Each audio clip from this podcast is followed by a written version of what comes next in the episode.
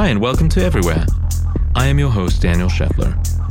The commandment for the week Thou shalt be prepared for anything.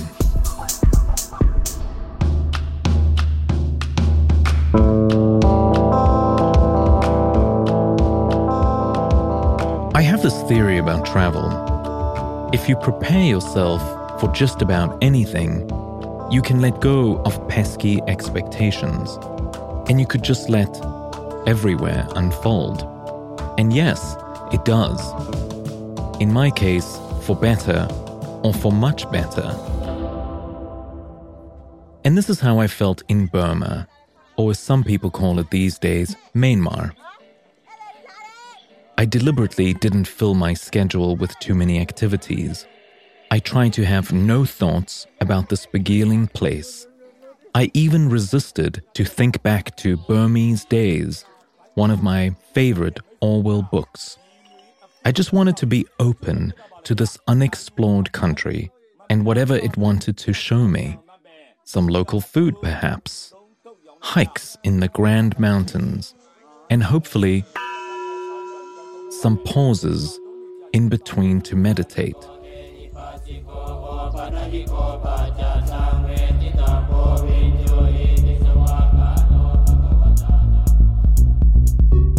With a recent change of power and some very helpful international attention, Burma is finding itself somewhere fascinatingly new.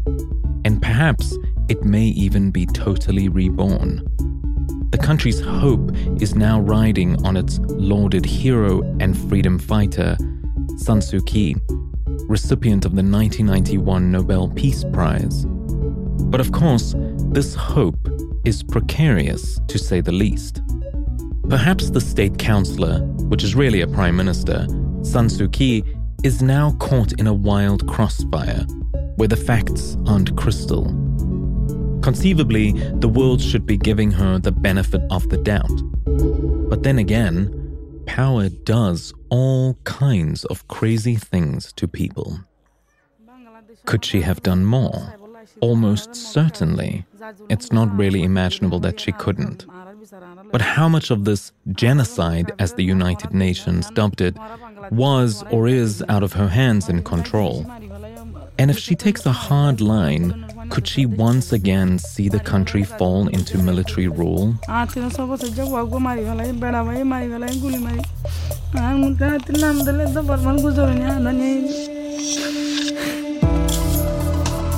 And then there's the persecution of the Rohingya people in the north who have been forced to flee to Bangladesh. Burma at this very time is a complicated and partly dark place, but so was South Africa when Nelson Mandela came into power in 1994. And as I said, there is always hope. Burma has erected their very own symbol of change, but this adjustment has not come without a cost to many lives and to the heavily adjusted expectations of the improvement of a growing economy. Pausing to think whether your political views should dictate your holiday plans, well, here's your prompt. How does the LGBTQ community feel going to a country like Brunei, where it's punishable by death to be gay? And what about someone of a certain race or religion who no longer feels welcome in America? How do they feel about coming here? Hold on to that thought for just a minute while I bring on my next interview with Shavo Odadjian, the bassist from the band System of a Down, who also has the marijuana and CBD brand 22 Red. When I tour, I like I, I used to hardly see the place. It would be like play the show, have a quick day, and then you're out. Right. It's just recently, like the last maybe four years, five years, where I've been touring, and I'm like, wow, I've been missing out on like seeing these countries. Right. So it's like I'll wake up at 6 a.m. See, before also I had other issues. I would be drinking, I'd be doing other stuff. So I'd be falling asleep at four or five o'clock. By the time I'm Right. up by one or two, I'm already, uh, you know, by the Yeah, time you know, the, the day is over. Right, yeah, and then there's a show. So now, you know, I'm not doing any of that. So boom, I'm up. Let's go. I go work out first. Then I go see the city. I'm so with you. That's the thing now. Well, so, my rule is if I travel, to whatever place for business, I have to add a little playtime. Of course. Like it's the rule. That- and sometimes I'm people are like, "Oh, there's no time," and I'm like, I wish I made that rule for myself earlier. oh, You know what I mean? You didn't need me yet. Yeah, I needed you in my life. Great, bro. Uh, any influence is good influence for me. You know, when it comes to like um, culture, you know, gaining culture. It's like Right. I love that. you right. know? How um, you were born in Armenia Armenia, Yeah. and your family came over. in '79. It's my 40 year anniversary. Wow, mazel yeah, tov. we just had a family reunion on Saturday where the clan. um, on my dad's side mostly, but I'm talking about my dad's cousins, like everyone. There was like 30 people that moved from Armenia. Wow. But we moved. The thing was like the borders were closed in '79, Right. so we had to move to Greece for Moscow, then Right. then Rome. We were in Rome. I remember that I was five years old, so I was in Rome.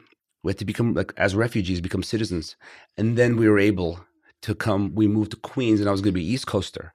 Wow. But then my mom's side, kind of the few people that came with my mom, stayed in Queens, and I was in Queens. My dad's side moved to LA. So my dad had to go with his mom because my dad's dad had passed away before I was born. So he was the the man of the house. Right. Not gonna leave his mom alone. So there was a gap for like a couple of months, and then my mom moved us there because I wasn't gonna be raised without a dad. That was her right, thing, right, you know. right, right. Which you know, God bless her for that. So I can, I love my family. you I know? can tell. That's So, beautiful. Yeah, so I was a Hollywood kid. I 1336 North Kingsley Drive. Boom. Oh, I'll, I'll never forget that address because that's the first address I was actually like representing. You know, Right.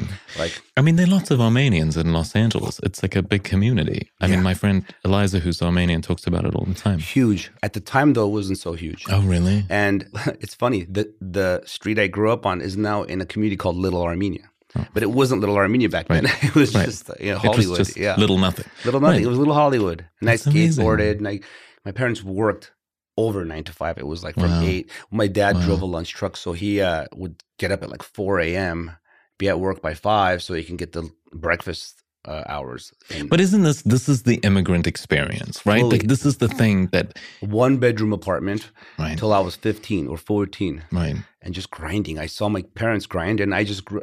My grandma raised me mostly there, you know, when because she was the one watching me Right. when my parents weren't around. But I was in the street, man. I was skateboarding. I was skateboarding, Right. and I grew up around, you know, MS. That gang started Mhm. on my street. Wow. I was on Kingsley and Fountain, so that's where it all started. So I would see it, and I would. I was inspired. I was. I wanted to be. Uh, I swear to God, I really at some point I wanted to be a part of having a posse. This, but they wouldn't. It it was like they knew I was that kid that was a skater and that he wasn't a bad kid. I was a good kid. They kept me out.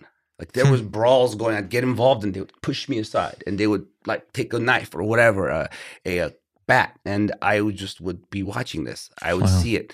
Uh, thank God, knock on wood, that that happened. And so yeah, that's how it happened. And I just got. I learned like you know the chop suey video was made at a motel that was down the street from my street off of Sunset in Kingsley.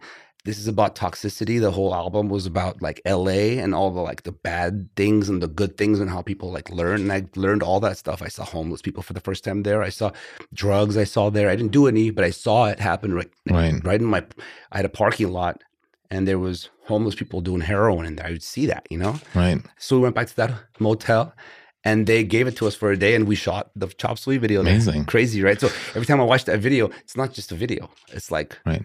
It It's you, it's your childhood. Yeah, nostalgia. We have to go back to the Armenia part. As a child in Armenia, tell me what that was like. my memory is not as good as it would be because was I was five years old. Right. I remember snow, a lot of snow, because I'd play in the snow there, and it would snow in Armenia because we're a mountainous area, you know. And I remember my family, and I remember friends, and I remember where I lived and where my grandma lived. Everything else, I think I know from pictures, and then I'll like my mom will show a picture, and then the memory of that picture would come up of like what mm-hmm. happened before and after that picture. Right. But like I said, most you know you usually remember after four or five years old better, Right. and that's how I kind of know if I was if if it happened to me before five or not because of Right. the the timeline. yeah, I'm like in Armenia and then I'm not. And then I'm traveling. At five years old, I'm traveling from like one country to another, not knowing the language. What is that memory? Tell me that, That was crazy. memory. That's crazy. In therapy, they tell you um, a move at a young age is the second most traumatic thing Wow. that can happen to you. One is death, and two is a big move. Dude, I moved countries and not just one. I went from one and then I got in Rome. And then I, at that time, you're five years old. This is home now. All of a sudden, no, Queens. Okay, this is home now. All of a sudden, Hollywood, and that was home. And that Right. became home, and that was, you know, that Right. that is my home. How I see it, because I learned a lot there. Right. So it's trauma, but it's magic, It's right? magic. Because you're five. So yes, of course, it's, it's- traumatic. it's traumatic magic. Magic, right? It's, tra- it's a new It's word. good. We made It's it a up. Great, great little phrase. We're calling a Salman great album Rushdie. name, We're like, Traumatic. Magic. Right. Salman Rushdie, forget magic realism. We're going on Tra- traumatic magic realism. dramatic. Okay, we're going to do something with that. Yes, we have to. So tap into that magic. Like, do you bring it into your music? Do you bring it into your life? I mean, like, I must have. Right. It must have gotten in. It brings a lot out of. Imagine not knowing a language and being put. And I've never been away from my parents because they've always been close because I've been traveling and so. And I'm an only child. I didn't have a brother or sister. And all of a sudden, I have to go to a public kindergarten. And I remember talking to my mom in Armenian one second, looking away. My mom's gone. And there's this American lady going, come have a seat. And I'm like, huh? Like, what does that mean? You know, totally not prepared. Hmm. And just having the trauma of like being abandoned. I, that's how I felt uh, in kindergarten. I mean, most kids probably feel that way when their mom's leaving, but Right. this is a kid that is new to the country and new to the language, n- new to the culture, new to the people, new to everything, you know? And it was like jumping in an ocean, not knowing how to swim and go. Wow. Okay, let me start with the doggy paddle. And I think I'm by six, seven, I was doing the breaststroke. Wow. And look at you now. yeah, look at me now. You know what I You're mean? like water aerobics. That's great. How did you like the Armenian genocide? Like, how do you think about that? Well, here's what happened. After that, my parents did some thinking, and there was an Armenian school in Hollywood called Alex Pilibos. And it was pretty close to where we lived, where, where I grew up. So they had made a, eh, some money. They had gotten jobs so they could make some money. So they, instead of putting that money away for a house one day, an investment, they invested in me and they put the money into schools. It was more than rent to go to a private school. Wow. So I did that and it made it easier. The Armenian school reminded me where I come from and my culture and Right. my past. And that's where I started learning more about the Armenian genocide. My parents never told me about the Armenian hmm. genocide at five years old, you know, and it's not like you tell your kid, by the way, you know, your people were destroyed less than 70 years ago, you know, ago Right. here. and, and, um, that's why you don't know, you don't have a family tree. You know, I, I found out I don't have a family tree because they were all destroyed. Wow. That's crazy, right? That's insane. So that became a thing that I always wanted to tell people about. I just got lucky that I joined a band and started a band with three other Armenians. And that became a kind of a mission for a second because at the time, no one even knew what an Armenian was, right. you know, nonetheless knowing about the genocide, right? Right. But it took four guys to talk about it.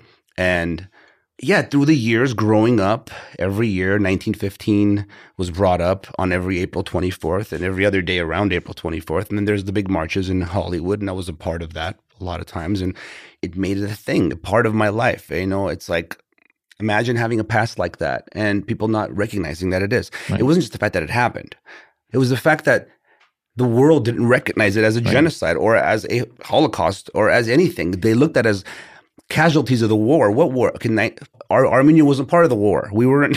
we weren't Right, fighting right, anybody. right. They came and attacked us and killed our people at night. They took the the scholars and the men, the strong, the the priests, the heads, the politicians, took them and then told the women and children, "We're saving you. We're going to take you away from this." And as they walked, they got raped and pillaged and murdered and awful things I don't even want to talk about. So this le- learning this at a young age, it instills some craziness in you, right? Like, wow, this occurred to our people. My great grandma was in there. My great grandpas were in there. Right. That happened to them. Insane. So um, fast forward, the band. It was our when we met up. It was something we all had in the back of our minds. It's always there. It's always, and it was like let's make it more of you know known to people that this Right. happened to our people. Let's just talk about it more. We wrote a song about it. And when they asked about the song, we talked about it, and then we just kind of it became a thing.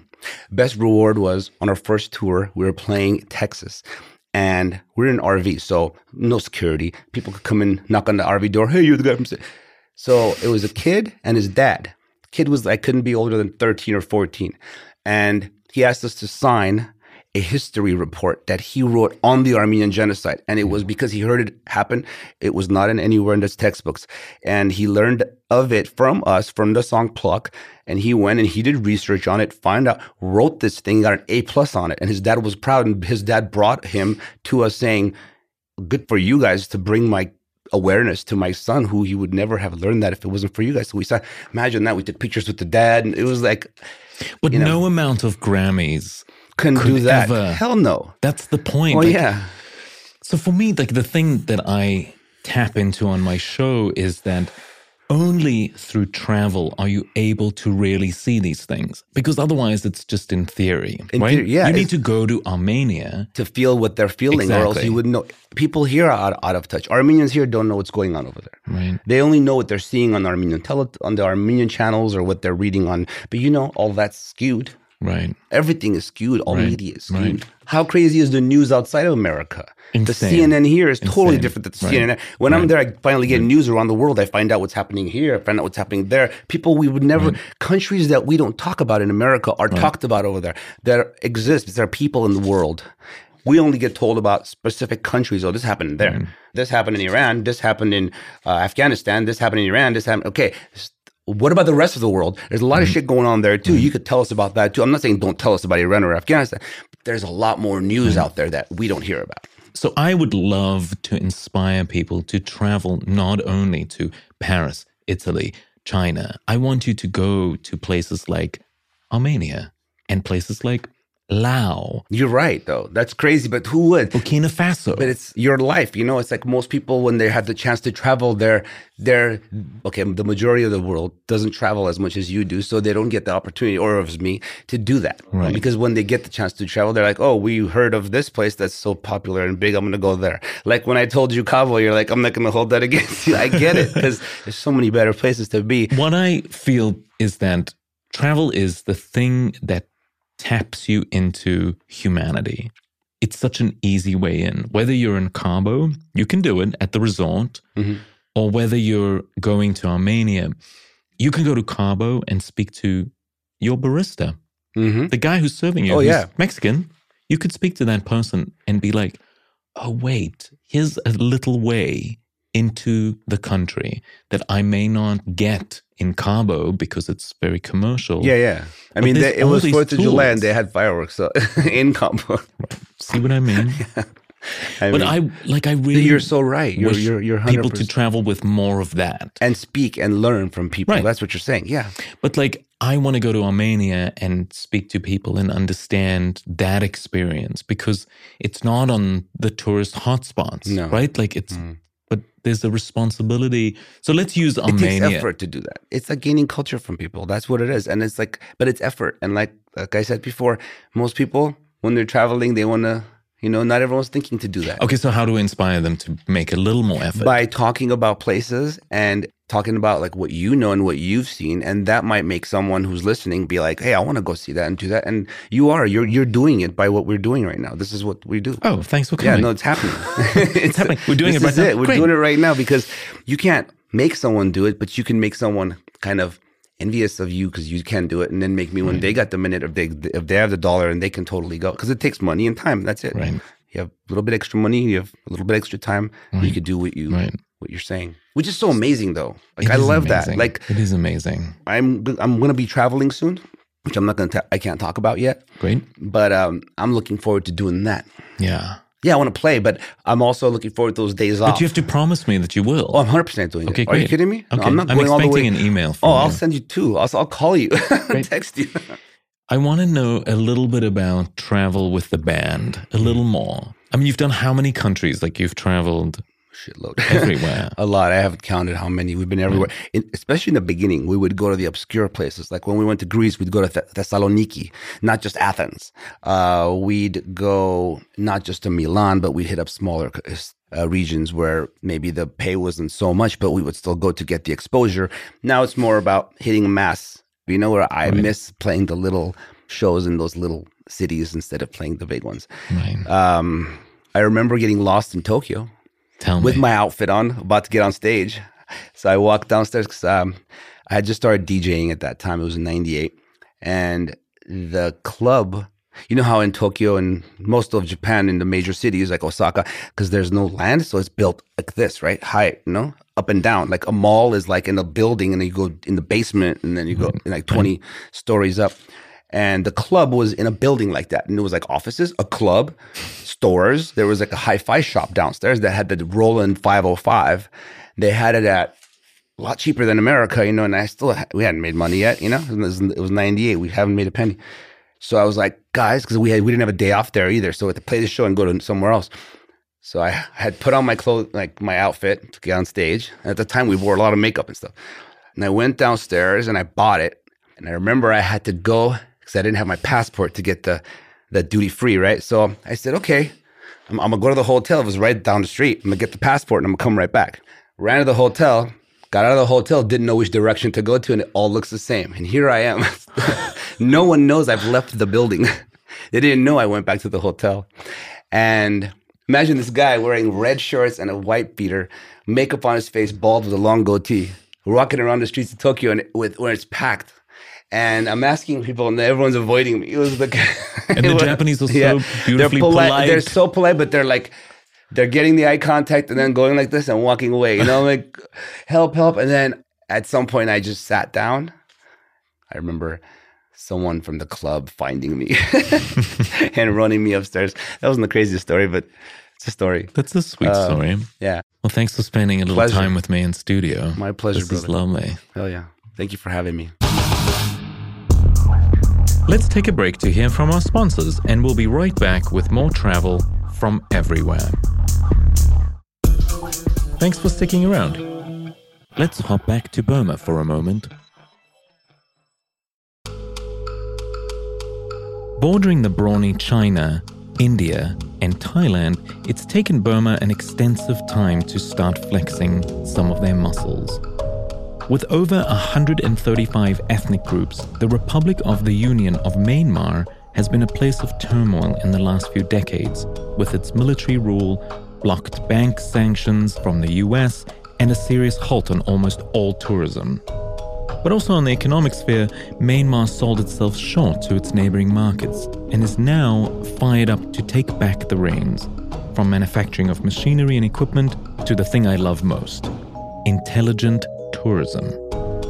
Now, with the country finally making its debut, tourism is steadily increasing by as much as 18%, according to the Ministry of Tourism last year.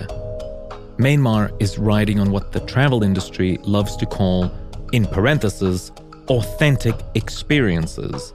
And as much as I roll my eyes at statements like that, Myanmar is decidedly different. As you arrive, you meet locals that somehow don't see you as a tourist, but actually as a potential friend. Every street corner seemed to offer me that. So perhaps I was onto something here. The country is oddly receptive to just uncharted adventures, unspoiled from the heritage sites in the cities of Yangon and Mandalay to the forest and hills in the north of the country where I went on some slow hikes, and right down to the white beaches that remain empty for miles and miles in the south.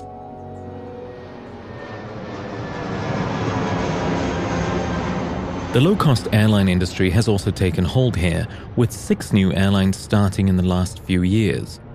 And then, of course, the brand new phone networks and semi solid internet connections aiding growth. For the first time, cell phones are available to ordinary citizens to purchase, whereas previously it was reserved for commercial use only. The endless posters from telecommunications companies are strewn all over Yangon, from the airport right into the city center. On my first trip there, as I arrived, the country received their first batch of SIM cards, giving access to the internet. As I walked around town, people were lining up to buy them. People were finding out for the first time what Facebook was. I wondered how good or how terrible this will turn out for them. SIM cards used to be thousands of dollars. Only the very rich could afford them and rent them. Now, finally, SIM cards are cheap. And with the simple world connection streaming, albeit slowly, the country with more than 60 million people can finally ask bigger questions about freedom of speech.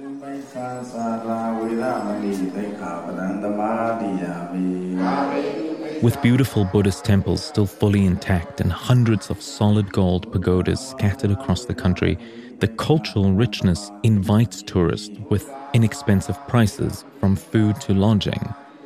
Can you believe the Insta scammers haven't descended on this place? Maybe we should encourage them to approach this whole country differently. I'm open to suggestions here.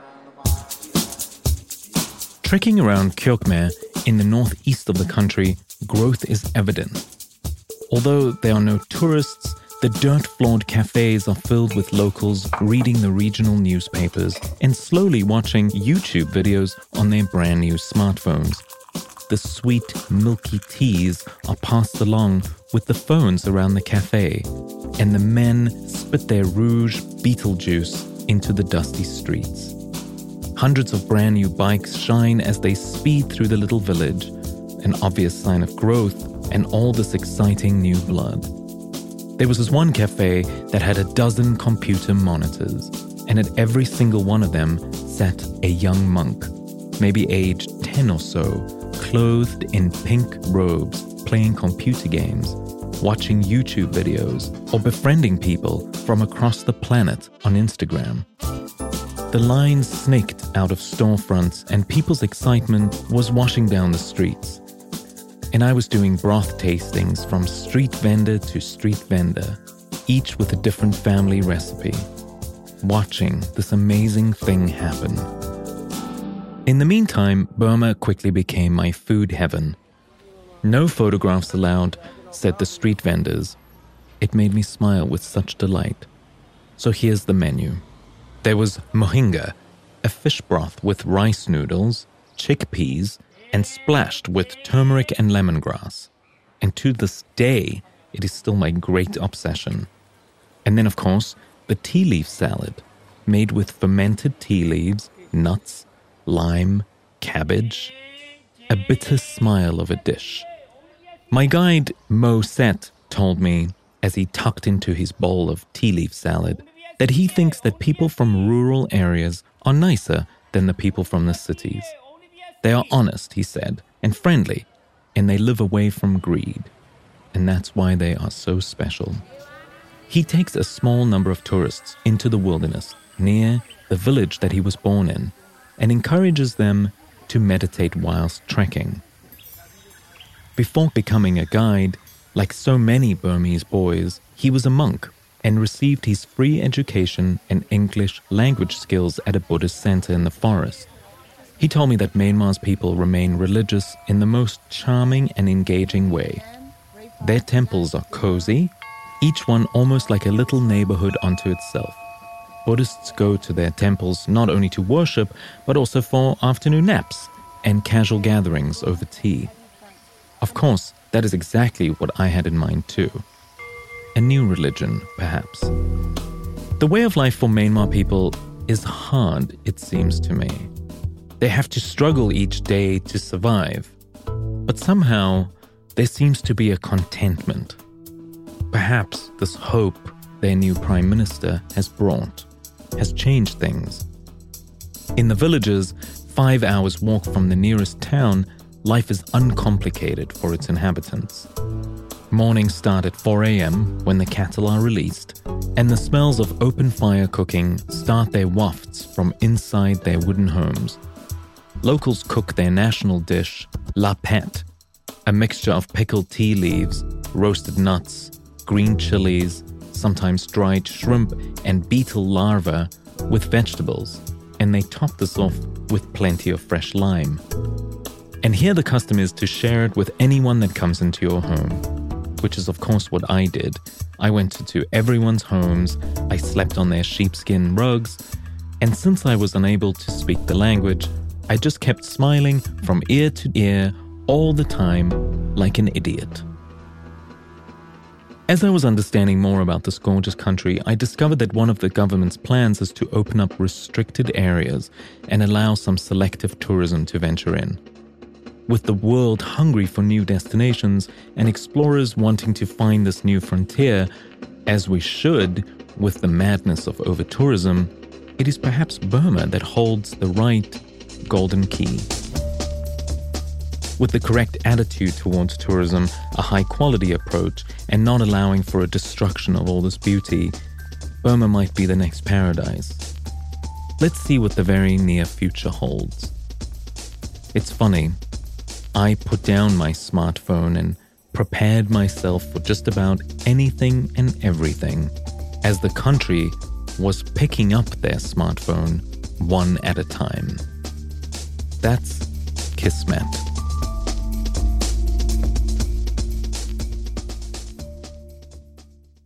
I'm in Toronto, the great city of Canada, and I'm with my new friends Aaron and Katie, who also have a podcast called Alpaca My Bags.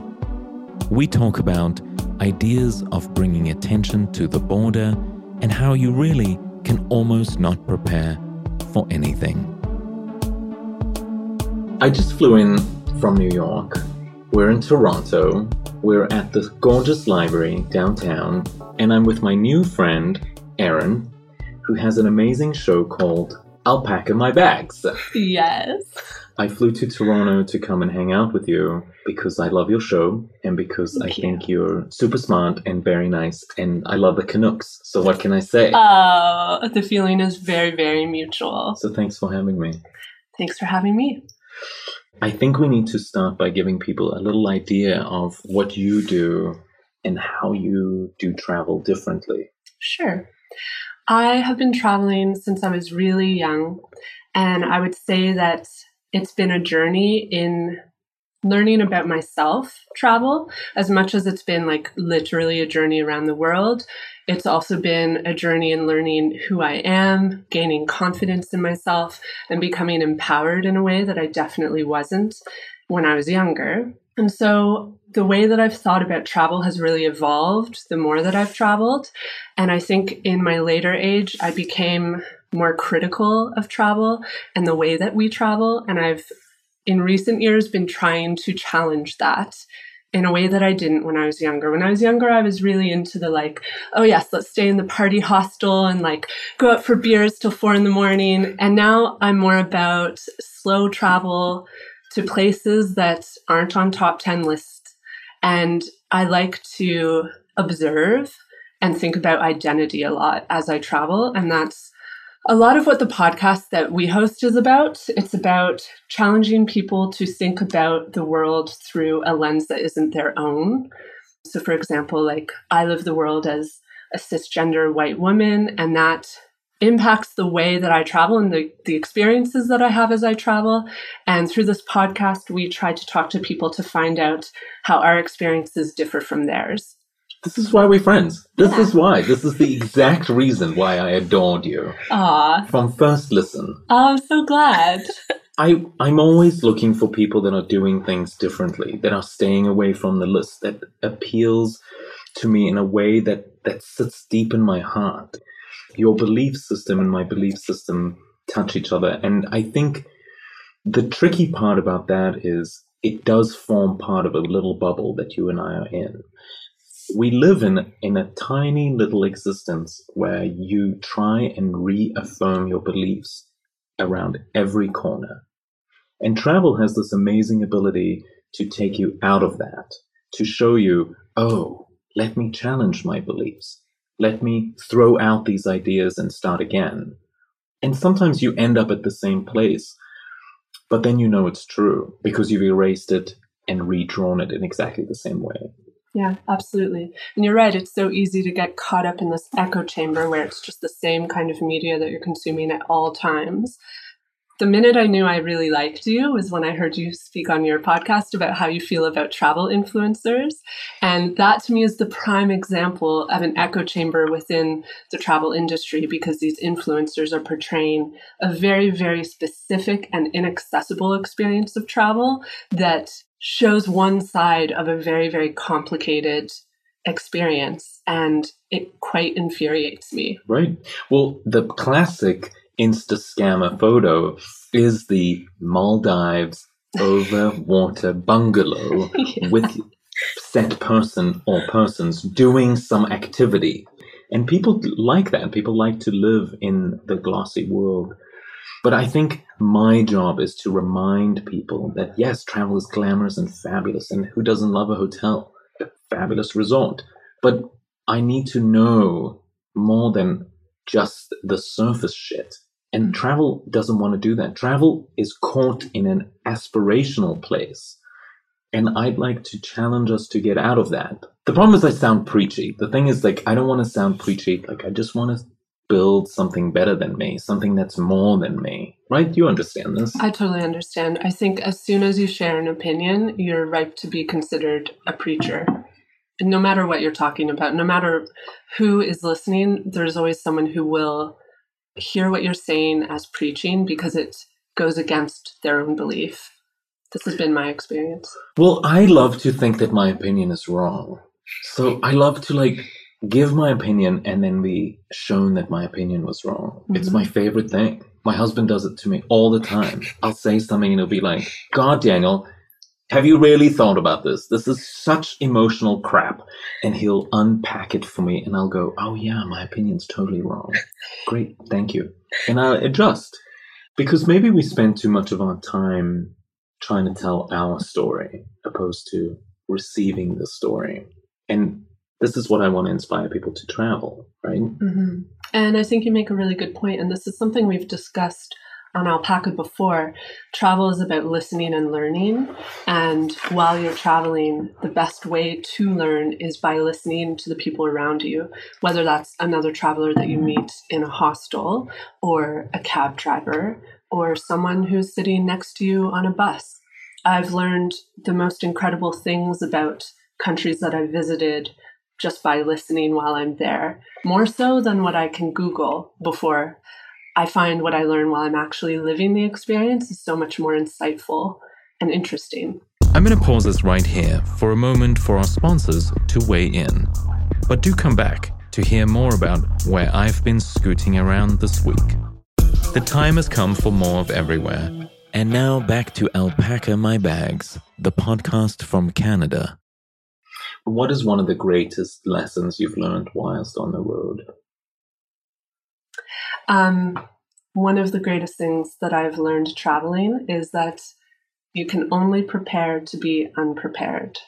And by that, I mean you can never know what you will encounter, who you will encounter, what things will go wrong while you're traveling. And so I think I've learned, and it's through a number of experiences that have taught me that it's about your mental state and going into a trip or a place knowing that you have no clue what will happen. You can plan to no end, but plans change I love that feeling. very quickly. I love that feeling. I think about those moments even in like Bolivia on a train or on a bus or on an alpaca. You know, I, I think like, what magic is here? Let me just see. And I, I do obviously plan stuff, but I find that when I stop the planning, all this stuff starts to happen, which you just can't foresee. I am so grateful that I have this in my life because I have friends in every city. Because I'm just open, making friends. Come on, bring it. And some are duds. It's true. Michael says to me, I have to like, you know, weave through some of these crazy people you pick up along the way. But for the most part, like I meet such wonderful humans that are willing to challenge me. This morning I walked Ella on the trail up in Westchester and I met the loveliest woman and we talked and I walked with her and she's looking after her son's dog and we just chatted and I gave her my number and she texted me earlier and she was like, What a delight and I was like, Ah, Kismet. It's beautiful.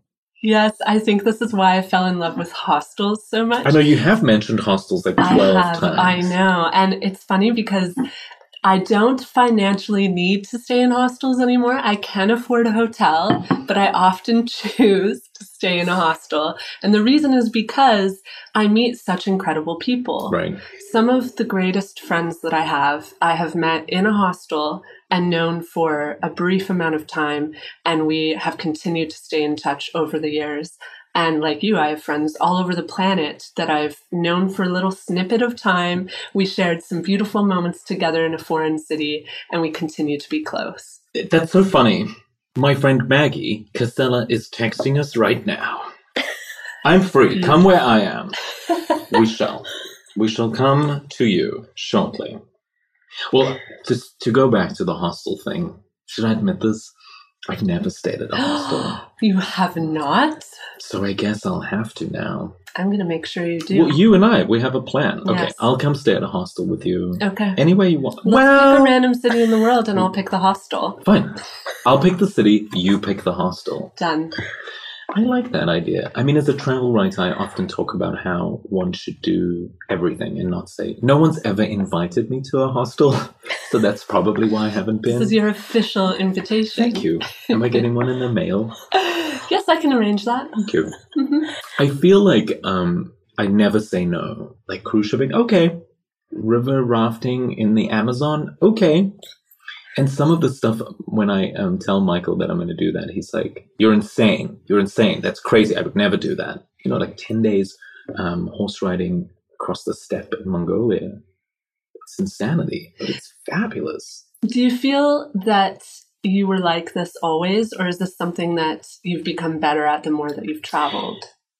I would like to think that I've always been like that, but the truth is that I probably have become better because you see that it works, so you keep wanting more. I mean, I'm an addict, right? Like I'm a total addict, but I'm okay with that. I try to change my addiction of travel and turn it into something positive and show that there's a self-care element here. What it really is is is a desire to challenge myself because I want to I want to be better in this world. I want to contribute more. I want to be able to make a change.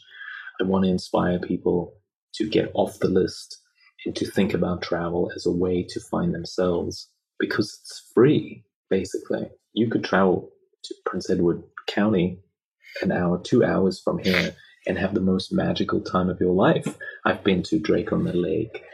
That's right here. Anyone can do that. You can hop on a train and go do it for basically no money. You can go camp out there. Like I think that you could do it for a weekend for less than hundred dollars if you camped out there, Mhm. right? So like, Yeah. it's not about the money. It's about are you willing to go and do that, Mhm. uncover yourself. Yeah, a good example of that, I think, is if we're going to talk specifically about Toronto. I have lived in Toronto for so many years and had always heard about this place. It's called the Scarborough Bluffs. And it's a very Instagrammable location, actually, because it doesn't look like Toronto. It has these beautiful white cliffs that overlook the lake, and it truly looks like you are on the ocean. And I had heard about this place so often, and it was always in the back of my mind that I should go because it takes an hour to get there on the subway. It's so easy to get there. So I had to really put effort into it. One day I thought, like, tomorrow I'm going to Scarborough Bluffs. And I told my partner, tomorrow morning we're getting up, we're not sleeping in, we're going to the subway, and we're going to go to Scarborough Bluffs. And he was like, that sounds absurd. It's so far away. And I told him, Lucas, like, it's an hour. It's not that far. We've never been. It looks incredible. It's right in our backyard. Let's go. And we made the journey, and it was very long, and we did get lost along the way, but it cost us $3 there, $3 back, and it was well worth it. Wow. Guess who lives in Scarborough Bluffs? Maggie? Maggie Casella. You know, it's funny, like, uh, she's become a sort of. My thought of Canada is her, like an open minded, hysterically funny human. And then I'm like, that's what the Canadians are like. You know, they're like so funny and polite and lovely. I love it. it's true, but I will say It's a stereotype. I get it. It is, but it's also, I'll admit, I find it problematic sometimes because often when I travel, people say to me, Oh, you're from Canada. Canada is so amazing. You have an amazing prime minister. You are so great to people. You're so open minded. But the reality is that it is true, especially in cities, but we do have our issues. Right. Um, So it almost feels like people they washing it away, Mhm. thinking like there are no issues. Look, it's Trudeau. It's Yeah. So that they is the glorify. problem. Yeah. I think that Canada is often glorified, and I think it could be because, in comparison to what's happening south of us, right. we do look really great, but that doesn't mean that we don't Right. have immigration problems here as well. There are problems. I mean, you've done it so much better than most other countries, but there are still problems. hmm I mean, from the outside in, it does feel like I was leaving Gilead this morning. and I was reading something fascinating this morning. It was like maybe we were all too busy thinking we are handmaids when we are actually aunts. Fuck, that floored me. I I nearly lost my balance when I read that. It was in the New Yorker. It was the review of um, Margaret Atwood's new book. I'm gonna have to sit with that for a little bit and think about it. So I haven't really processed all of that, but it did feel very good to uncover that, to start Yeah. thinking about that. And of course, at that moment, it was the perfect moment to read it because I was flying from Gilead into Canada, and I was wondering about immigration and how this is not new. What's happening at the border, the southern border of America, is not new. It's happened for centuries. And it happened in Asia, happened in Europe, it happened in Africa, between African tribes. It's human nature. So instead of trying to fight human nature, we have to find a way to I don't know. What are we supposed to do? We're supposed to bring awareness to it. So should we go travel to the border and see? Bring awareness to it? Make that a travel destination? I, I don't know. I can't tell. But to me, it's like I would rather go and see and understand what's happening than have the media tell me. Right. Like AOC went down there and she spent time there and they vilified her. And I think she's a congresswoman. She should go down there. She I should think- understand. Well, and you raise a good point because it's quite okay for people to travel to other countries and visit refugee camps or to visit Right. slums in India. Right. So why aren't we visiting places in our own country that are dark? I think that it says a lot that we're willing to go somewhere else on the planet and watch as an outsider because it speaks to our complicity and our unwillingness to examine ourselves and what's Mm. happening at home. Fuck. I think we've uncovered something that's kind of hard to even fully chew on. Because if you and I go to the border and we just work on some empathy at the border, maybe that makes a difference. Maybe that think I absolutely appeals. Yeah.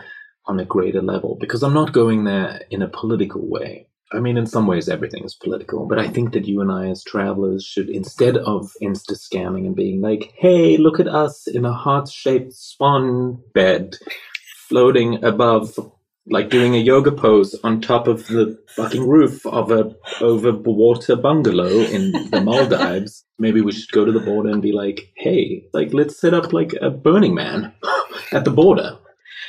And I'm sure someone's going to tell me this is offensive, but I want to know why it's offensive, and then I want to tweak this and figure it out and make it a way that's not offensive and does actually help.